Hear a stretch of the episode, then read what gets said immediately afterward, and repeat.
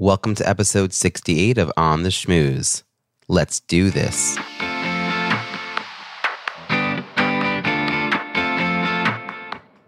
Welcome to On the Schmooze, the podcast that highlights talented people from different fields, explores how they built strong networks, and overcame challenges on their way to becoming successful leaders. Now, here's your host, Robbie Samuels. What's the point of making all this effort to build your professional network? Is it something that you should do only when you're looking for a job? Why bother making new connections if there's no direct and clear benefit? I think it's obvious by now that I don't think this way, but it's this kind of mindset that is keeping people from making the effort to build great relationships. There's one thing I know for certain if you don't consistently make an effort to nurture the relationships you have and strategically make new connections, you will find yourself at a loss when you need something. The opposite is also true. If you are the type of person who regularly makes introductions, helps other people reach their goals, and is always looking for ways to add value, you will receive the assistance you need when you need it. After my successful book launch, I was ready to expand my coaching business, which had been fairly quiet while I was focused on the launch. I knew to be successful, I needed to start getting really clear and serious on this question of ideal client, but I felt pretty stymied by these questions since I have worked with and spoken in front of quite a wide range of job titles and industries. So I reached out to my network and shared that I was looking to chat with people about this topic and would appreciate their feedback. Immediately, two people replied to my Facebook post in a private group, and I thought, great, the thread will probably go quiet now, but at least two people agreed to help. Then two more said yes, and then three more. And in the end, I spoke to 12 people over a two week period and received the guidance I was looking for. This was possible because I've been giving to this particular private Facebook group for the last year, and this was an opportunity for them to give back to me. And now I didn't reach out to my fellow members over the last year because I needed something. It was more of an investment. You see, you can't draw money out of an account that you haven't deposited money into. And relationships are the same way. You need to give before you request something in return. Become known as someone who gives, and people who haven't directly helped will step forward to support you. I've seen it happen time and time again. Are you curious who I decided my ideal client was? I've realized that I really love to work with business coaches, especially those who also speak as part of their business. See, I can help them leverage their existing network we're probably in touch with about 80% of the people we need to know, but we're only in touch with like a third of those people in any meaningful way. I also help them figure out where to strategically put energy into building their network so they can create a stronger client base. I offer a variety of coaching packages, including one on one and group or what I call mastermind sessions. If you're a relatively new coach or one who's been in business a while but you're feeling kind of stuck, please reach out for a complimentary chat. I would love to learn about your business and how we might work together to meet your goals. Email Robbie at robbiesamuels.com. On the Schmooze is proud to be a headliner on C Suite Radio, which is part of the C Suite Network, a network of a half million C level executives. Now, onto this week's show. Today's guest is a leader in the fields of executive communications, leadership development, and talent management. She began her career in retail and import industries, which included working extensively in Asia, Latin America, and Africa to negotiate with manufacturers and inspect factories for UN health and safety violations. She also led customer service for over 20 domestic and international member stores and ran a multi million dollar warehousing service. Her international experience provided the foundation for her subsequent leadership development work, helping senior executives communicate more effectively across cultural, generational, functional, and regional boundaries. She shows her coaching clients how to communicate with greater impact and increase their leadership presence. She's overseen organizational effectiveness for a Fortune 500 company and consulted with numerous corporations in the pharmaceutical, advertising, publishing, and financial services industries. Combining pragmatism with customized solutions, she brings authenticity, determination, humor, and insight to everything she does. A frequent blogger, she's been quoted extensively in Fast Company, Forbes, Fortune, and numerous other publications. Please join me in welcoming Nancy Halpern. Robbie, thank you so much for having me on today. This is really a pleasure. Nancy, thank you for joining us from your office in New York City. I'm really excited to get into a conversation with you. And I want to get started by asking you what does leadership mean to you? And when did you realize you had the skills to lead? Well, I'm a very metaphorical thinker. Um, I've realized over the years how visual I am. So I think of leadership as like being a duck. You know, ducks sort of glide effortlessly across the pond, and yet, underneath the water where no one can see, they are pedaling furiously to not even move very quickly. So there's this actually wonderful unseen contrast that's happening in this duck who's sort of cut in half. And I think that people rely on leaders to have that sort of calmness, but also to be these engines that drive everything forward. So that's how I sort of think about it. I love this visualization. It's true that, like, you, a leader needs to get something done, but they can't have this frenetic uh, fray around them because then people don't trust in them, right? They're if, if they if they exude anxiety, then people are like, "Oh, do you not have it all together?" But truthfully, they're they're juggling or spinning lots of plates. They've got a lot going on. I guess, like you're saying, beneath the surface. Well, I think it's a very careful duck dance because if you're too serene, you look as if you lack empathy, that you don't care. But if you are too, as you say, frenetic and frantic, then the people under you think that it's not under control and that they have a reason to be afraid. And no one works well when they're scared. They might take some actually positive actions. Fear can be a great motivator. It's certainly one of my favorite motivators for myself. But in a leader, it's not a good thing. Mm, I love this visualization. So, at what point did you first start to think of yourself as a leader? And did someone early on sort of recognize that opportunities for you, or did you seek them out? Well, I think it was sort of two. Uh, I'm not sure anything is ever totally random, but the first seemed like a very random comment when I was in business school. And those were the days when people were using Lotus for spreadsheets and you brought up your computer, there were no laptops, and the whole screen was black, you know, with a little green cursor that would pulsate.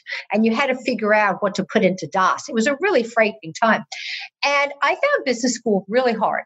I mean, it was deeply, deeply numerative and really rewarded people who were quant jocks. And I wasn't really a quant jock. And some second year student came up to me. He must have seen me in a class. I don't remember his name, but I remember his face. And he said, Well, you're unusual because you're both analytical and creative. And I never thought of myself as analytical before because I thought analytical meant being financial. But of course, it's not, it's much broader. So that was the first indication that I had a sort of unusual combination. I wasn't one or the other. And I think the second time was a couple of years at a business school, not that long out, maybe a year, 18 months. I had a boss who had the wisdom to leave me alone because he knew that if he didn't leave me alone, I would be resentful and I really wouldn't work very hard. Because why work hard for someone who micromanages you? It's sort of, it rewards the lazy. Micromanagers reward the lazy because it means you should make an extra effort. You shouldn't try to improve it. Your boss is going to change it anyway.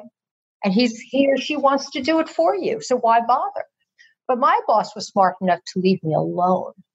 And I, I created double digit growth in that area um, and I think this is sort of related, Robbie, but it happened at the same job. And it was using those sort of analytical and creative, intuitive skills. I had two people on my sales floor who were could not have been more different. One was probably in her 60s. She was um, Irish. She was a saleswoman. She was very cranky. And the other was this stock guy who was like 25, Matthew. Matthew and Millie. And Matthew came from Barbados. And during his breaks, he would go out to the parking lot and get stoned. And, you know, Millie was mad at Matthew because he was never around when she needed stock. And Matthew was mad at Millie because he thought she was just a cranky old white lady. And I had to get them together in a room and say, well, your paychecks come from your ability to work together. And how are you going to do that? And so the ability not to manage, your managers manage those people's time I think managers step into becoming leaders when they get people to change for a desired and shared result. Mm, I see. So you had to help them see that they had they themselves were going to benefit from this shift, this change of working well together, and that they weren't doing it just to please you. And they weren't doing it just to spite the other. They were doing it self-destructively. Mm-hmm. I mean, you know, Matthew wants to get stoned on his own time. That's his business. I could care less. I could care less. But Matthew not being around to get that sheet from the top floor so Millie could make a sale and get a commission so Matthew could get his paycheck next week, that's self destructive behavior. Mm-hmm. And Millie wasn't going to win any friends by treating him like dirt. Mm-hmm. And again, it was going to hurt her. Why would he go get her that sheet? So, you know, that was, I mean, I never really thought about it, frankly, till speaking with you right now. But I think that was really the first application of the leadership work I do now. And that was over 30, that was 30 years ago. So I want to actually go even further back in time because you started this, you started this in uh, business school and, you know, business school, you're, you're, you know, you're, you're past your twenties and, and early on, were you the person that organized the kids in the playground or, you know, had a lemonade stand or ran for student office or were you sort of I don't know, holding yourself back and observing the room and not necessarily being out out in front. Like what was what was your take on that and did anyone encourage you to do something in a leadership way? No, I was the shy fat kid who stuttered. Absolutely not. Um, but in well, actually though, um, I did run a ballet company. I was the executive director when I was way too young to know what I was doing at 26. So at 26, wow. I was hired to run at the time, and this was in the mid 80s, half million dollar budget. I had, and a school and a dance company probably had about, I don't know, maybe like five administrative staff under me, and there were probably 10 dancers. And I was responsible for every aspect of that operation from uh, being a liaison with the board of directors to dealing with uh, the carpenter and the theaters and the school and the parents and the payroll and the marketing campaigns and the mm-hmm. so I had to do the whole Megillah. So I guess I was thrust into or uh, wanted. I was always, you know, I was always hungry. I felt ambitious to learn and I felt ambitious to see what else am I capable of doing. Mm. And you know, the real reason I went to business school was twofold. Uh, sorry to keep going back there, but it was such a pivotal turn for me. The first was I was interviewing, this ballet company I ran was in Connecticut. And I was interviewing for a job in New York City that I knew I could get. I was very confident about it. But I thought if I get that job, I already know what I'll be doing when I'm 40, which, of course, when you're 26 seems like 110. And I didn't want to know what I would be doing when I was 40. And the other reason was because I thought I was a scam. I thought for this company to give me the responsibility of paying everyone every two weeks, I, I would not sleep every other Wednesday night because mm. I had to scrape together the pennies to pay people. And I thought, I don't even know why a balance sheet has to balance. I am a fraud. I need to learn more. Mm. So it was that realization that you might have the position Mm-hmm. And I didn't know how to lead people. You know, I tried to lead them by coming on like a steamroller mm. uh, because I wanted to prove my authority.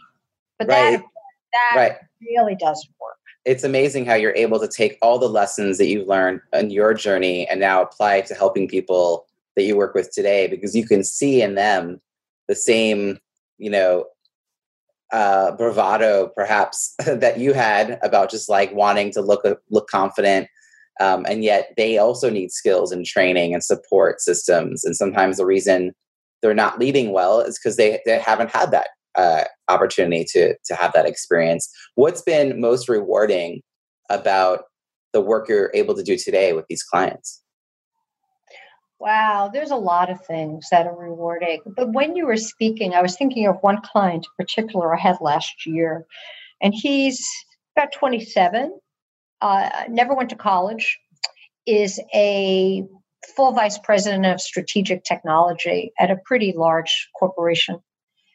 And you know, people just found him dismissive And he really wasn't. You know, he was a serial entrepreneur. He wanted to try out his chops inside a corporation versus a startup. Um, and it was being able to get him to realize that his youth was an advantage that he wasn't using. And what I mean by that is that it's not a time when you have to compensate for youth by pretending that you're older. It's a time to find gurus and ask for advice because it's not, not going to result in them taking the title away from him. It's going to result in them thinking, wow, look how open he is to learn as well as to execute.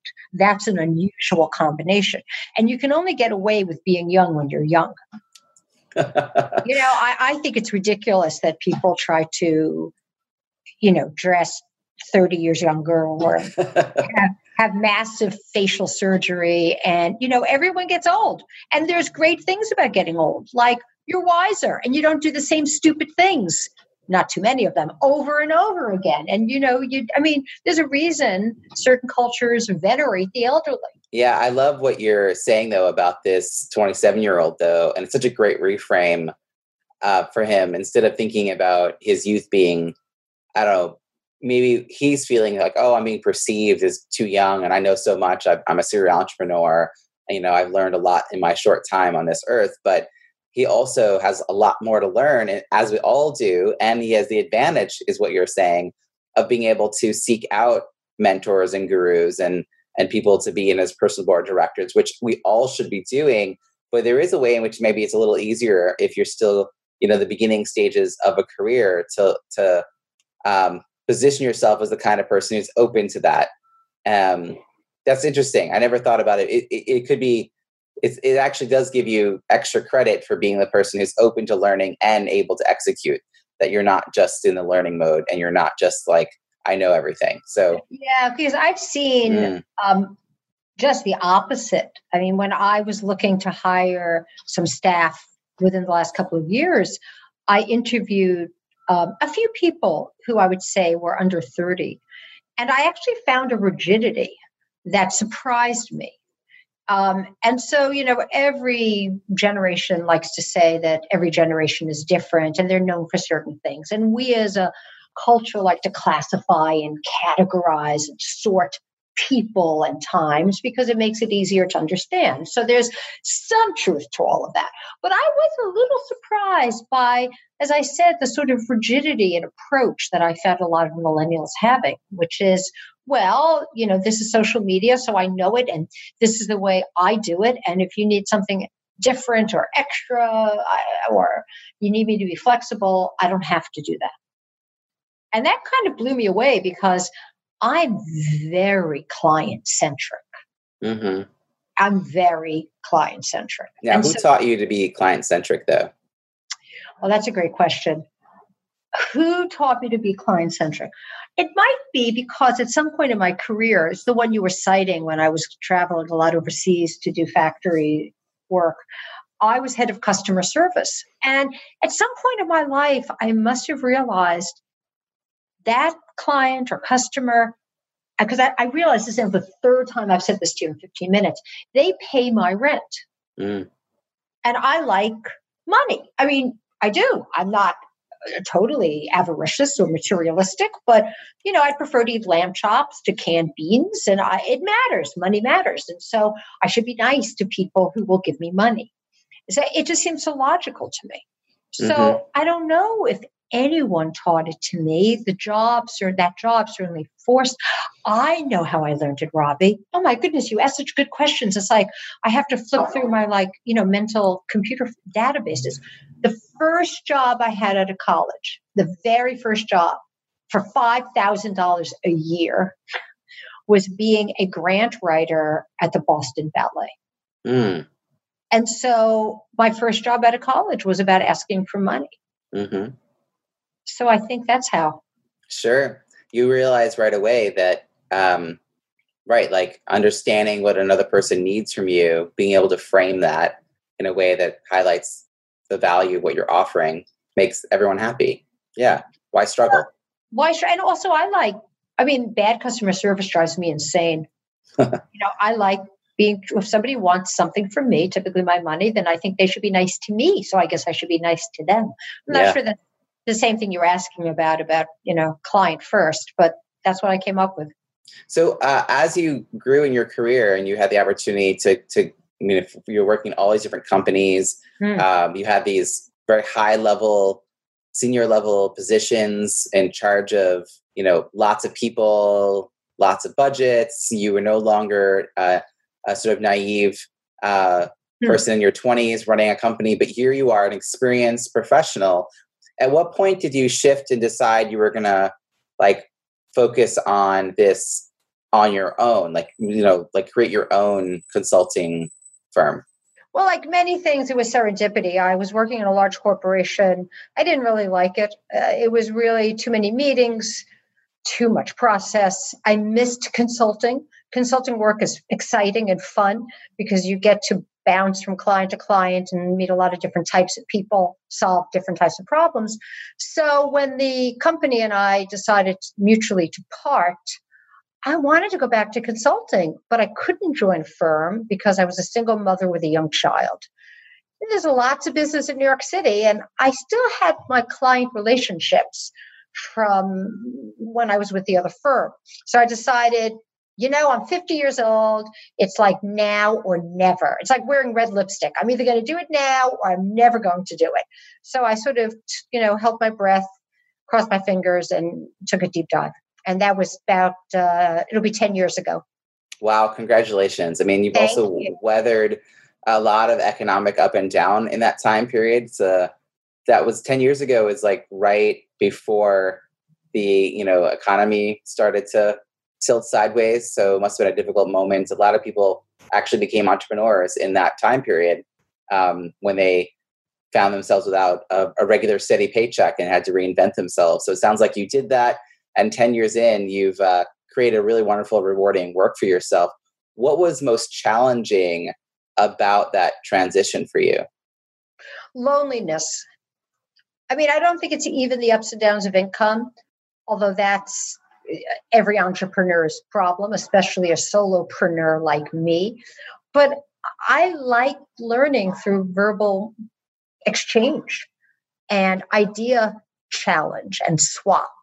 That's enriching you know it's um it makes your own thoughts larger and grow in scope.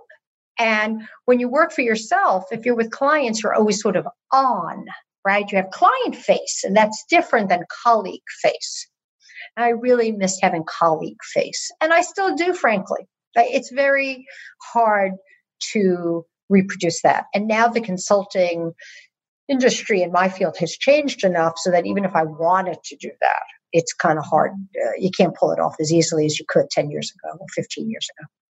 Yeah, and you and I actually got to know each other through Dorie Clark's uh, program.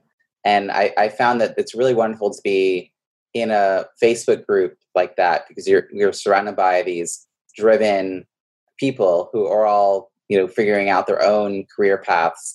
And it, it's a space where you get to sort of ask questions and set up a lot of phone calls and meet people either virtually or in person. So i think it's it's nice to have some of those opportunities but it doesn't replace you know literally being in a room with other people all the time where you get to just bounce ideas off each other Yeah, and it's like friendships, you know, but a different type.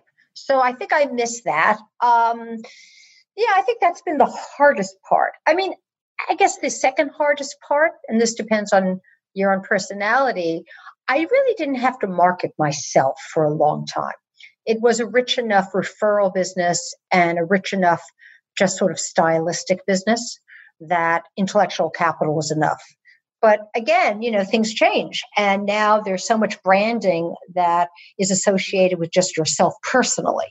hmm And as someone who's in service to others, I found that a really tough transition. But Mm. that's been true, I'd say, over the last mm, three years, three to five max. Certainly not the initial part of my career or my own solo practice. So earlier you were saying how one of the reasons you wanted to make this big shift was because you were a single parent with a young child who presumably is now an older child, um, but not 22. wow. So um, what is like? Uh, I think it feels a little bit like a misnomer to say work-life balance when you work for yourself and you have a, a child at home. Um, I'm in that boat. I'm at the beginning of this adventure. You're at the other end. Mm-hmm. um, I have a toddler and one on the way, and you're like, oh, my kid's going off to, to the workforce. So it's very different. Um, but what did what does self care look like for you? Do you have any rituals or or habits? You mean self care and taking care of myself? Yeah. Now or during the time when I was raising my son and working for myself? Well, both. Yeah. How did you how did you manage it then, and how does it look differently now? Oh, it's so different. Well, I guess when Malcolm was growing up, um, I was very worried about teenage years because little children, you can hire help if you can afford it, and their needs are very different. But teenagers reject you necessarily and they become this sort of puddle of prim- primordial slime that you know you still love but you work to like and i decided it was very important that i be visible during that time so working for myself meant I could drive him to school every day. He could, could have made him walk, he could have taken a bus, but yeah, I like setting him off. And also, if I could schedule my meetings accordingly, many days I would pick him up from school. And I was working in my dining room. I never had a home office. I had a dining room table, I still do. And he would be, you know, killing Nazi zombies in his room, but I was there. And so I don't know if I'd call that self care, but I called it watchful eye. And I think it made a difference. Um, he couldn't get away with as much, and I had that luxury to make sure. And I think it was sort of money in the bank. We're very, very close. And I think that helped put money in the bank. Um, other self care working, and it's different now simply because he has his own home and he's in a different city. Um, self care, it is important that I have one or two evenings alone to myself. I'm not a huge extrovert by nature, I'm a slight extrovert. So if I'm pumping it out for clients all the time and I'm pumping out more and more efforts at self marketing and self promotion, that's exhausting for me as a as a personality.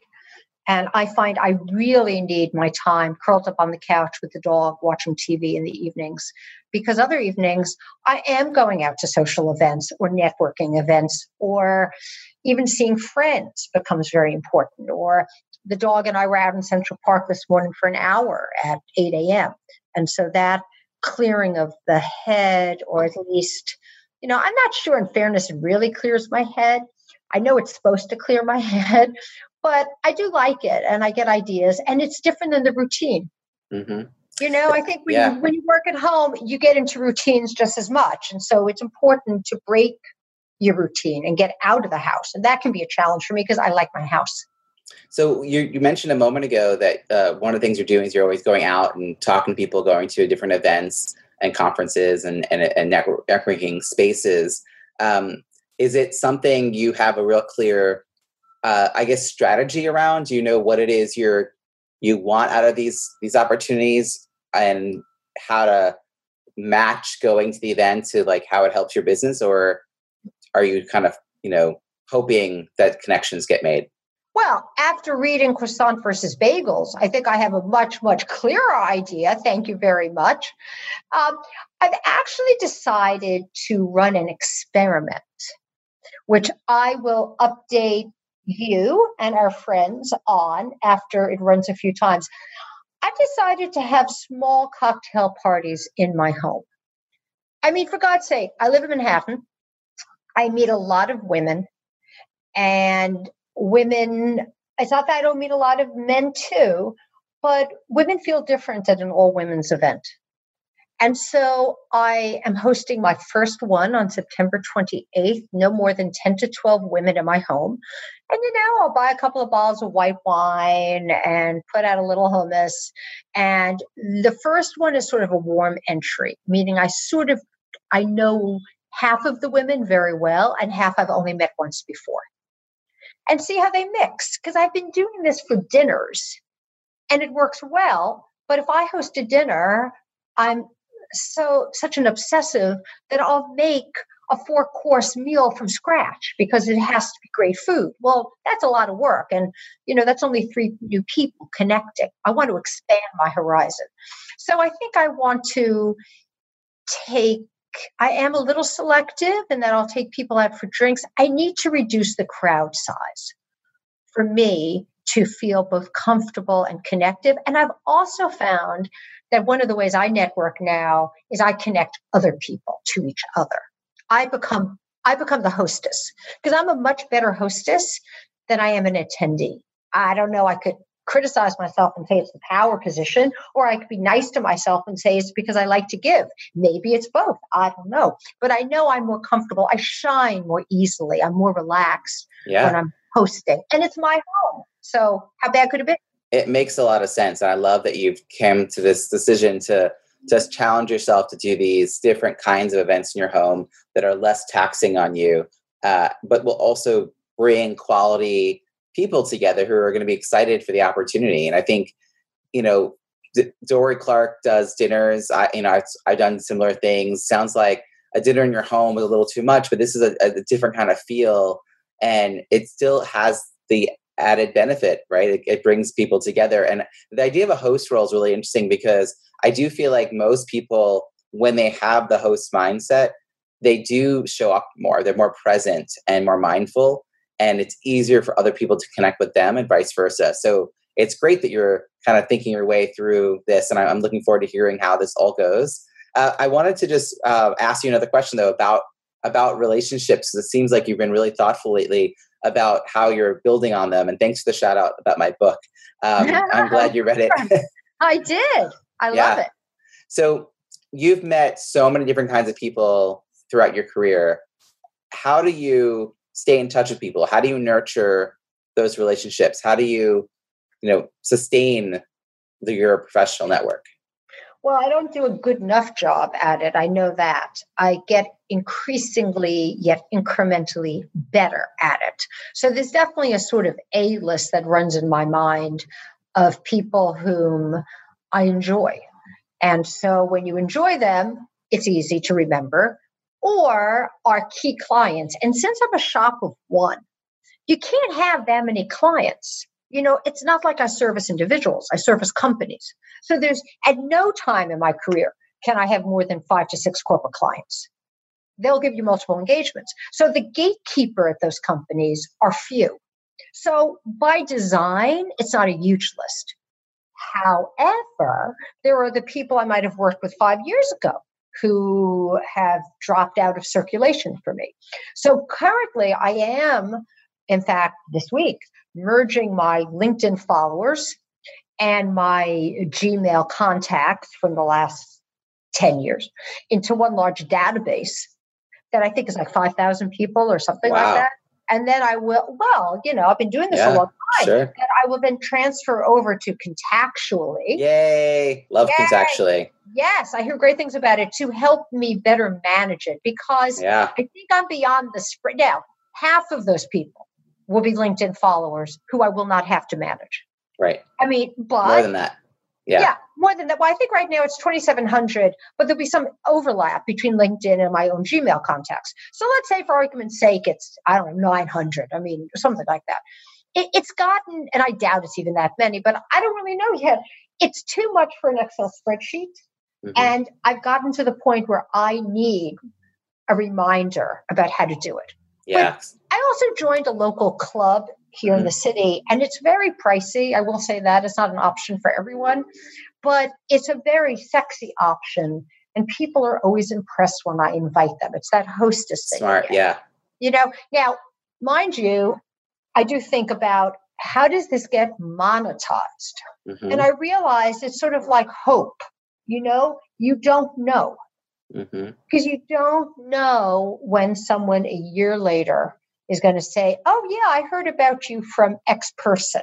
Right. But if you're not putting yourself out there, that won't happen. Like, you know, that Correct. if you do nothing, then the leads don't come. And I, I just want to put out a civic plug about Contactually. I'm an affiliate. And if people want to check this out for themselves and get a, a two week trial, they can go to robbiesamuels.com slash contactually. You essentially, you identify different buckets for your network to be in and you set a timer for each bucket for how much time you want to have pass at the most, the maximum amount of time before you talk to them again. And I will tell you, Nancy, I like using this not so much for my strong connections. Mm. Like you're gonna not forget to reach out to your clients, right? That's right. that's because you're involved. You're actively engaged with them. I like it for past clients. I like it for prospective clients that I am still, you know, nurturing that relationship. I like it for I think I just call it colleague. It's the people that I've met a couple of times and I've had a good vibe with and we've enjoyed each other. They're the kind of people I would invite to a dinner. I would invite to a cocktail party. Um, you know, I would I would invest energy into seeing what they're doing on social media. And then I have the people that right after I come back from a major event, like a conference or something, I'll reach out to you know a small select group of that. You know, let's say I get 25 cards. I there'll be like five that I'll have like a particularly in-depth follow up.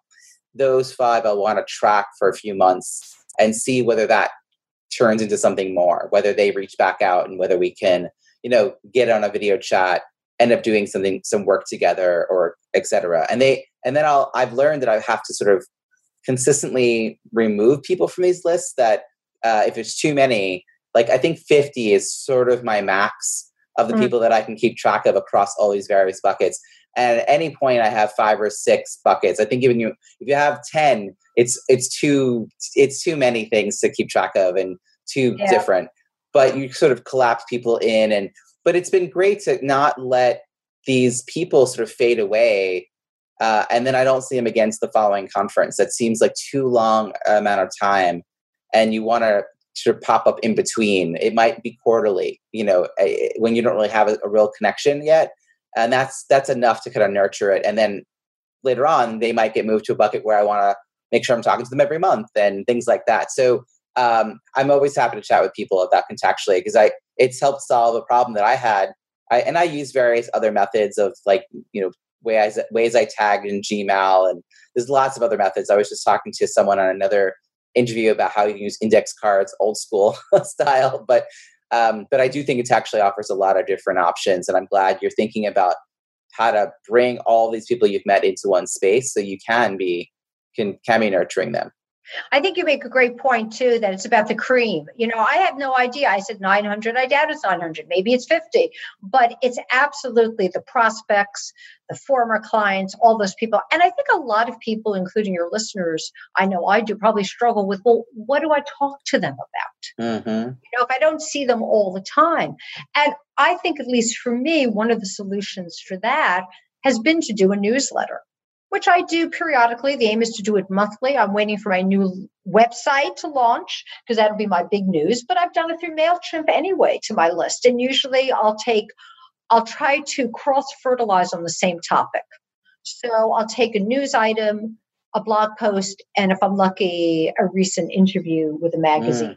Mm-hmm. Or, and then it's really not to them personally, it's a blanket, but I'll try to come up with a catchy headline because, mm-hmm. as you know, subject lines and titles are the word equivalent of a great visual. Absolutely. They're, they're the hook, you know, and so it's worth trying to find something like that because you're not going to have something individually customized to say mm. to every person. That's just impossible. Well, there's something actually cool about contactually, and then I'll, I'll move to my last question for you.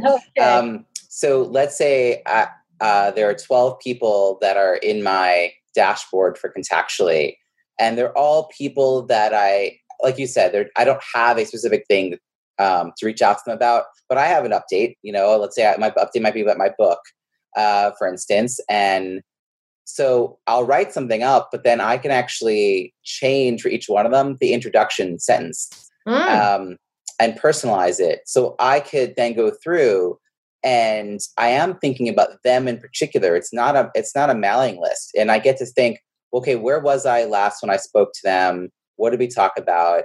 Where am I going to see them next? And I get to reference that, which makes it an actual conversation and not just a newsletter blast. And the response to those has been much higher uh, in that regard. And they're also not feeling like they were just added to a random newsletter that they hadn't signed up for. So um, it's it's really neat. Like I I actually just I keep trying to learn more about this uh, program. So that was great. And I, I loved how you're thinking about all this. So I am curious if we had an opportunity to meet a year from now, and I hope that we meet a few times before then, but if we get a chance to sit down a year from now and we're talking about what a great year it's been, what accomplishments will we be celebrating that you've accomplished? I will have figured out what the book is about and have finished it. I have wanted for a very, very long time to write a book. Um, I'm a good writer, I'm a big reader. And my father, who's still alive and works at 90, um, he has always wanted me to write a book. And I have written, frankly, two thirds of a book. But I got a little flummoxed by the whole, it must be about one thing. It must have, and, and I have a lot of ideas. And what I really want to do is see you a year from now and say, I was able to take a knowledge transfer of 20 years of expertise and put it in a package that people can understand and want to unwrap. So that's my goal. That's awesome. Well, I, I, I hope that I have a second book by the time you and I have a chance to have that conversation. And I, I tell you, writing a book for me um, was a process, and I am happy to talk to you offline a little bit about how I went through it. And I'm actually um, have just interviewed uh, the the head of the guy who founded Self Publishing School, and he was a great help to me. His his work thinking about how to structure a book and how to focus because, like you said, there's always a lot to to write about.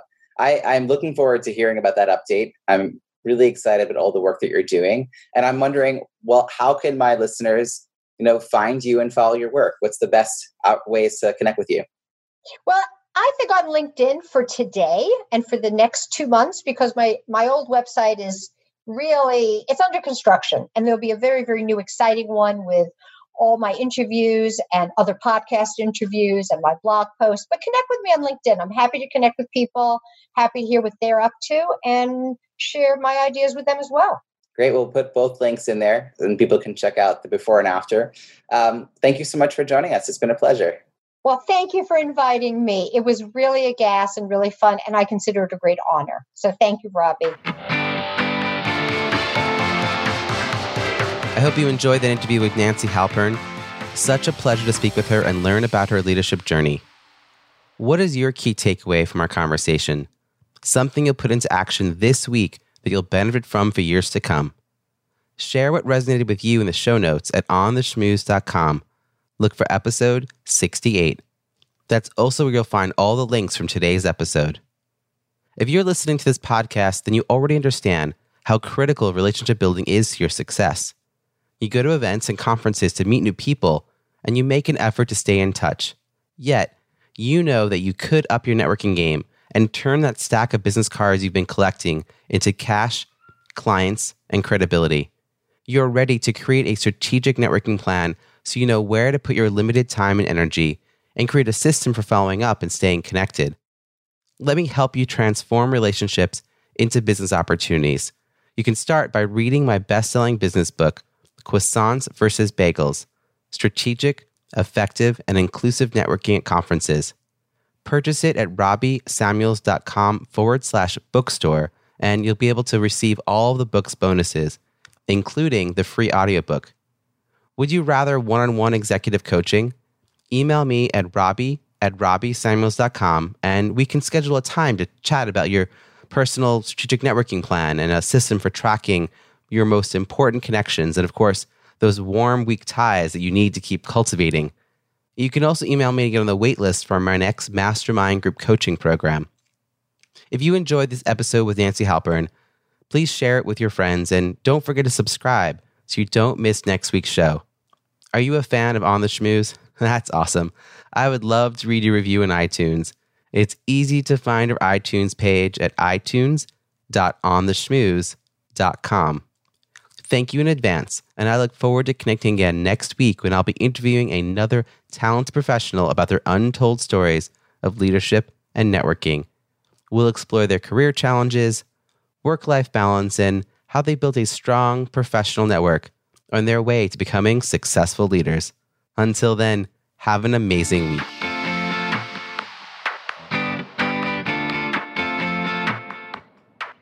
Thanks for listening to On the Schmooze podcast at www.ontheschmooze.com. That's On the Schmooze, S C H M O O Z E.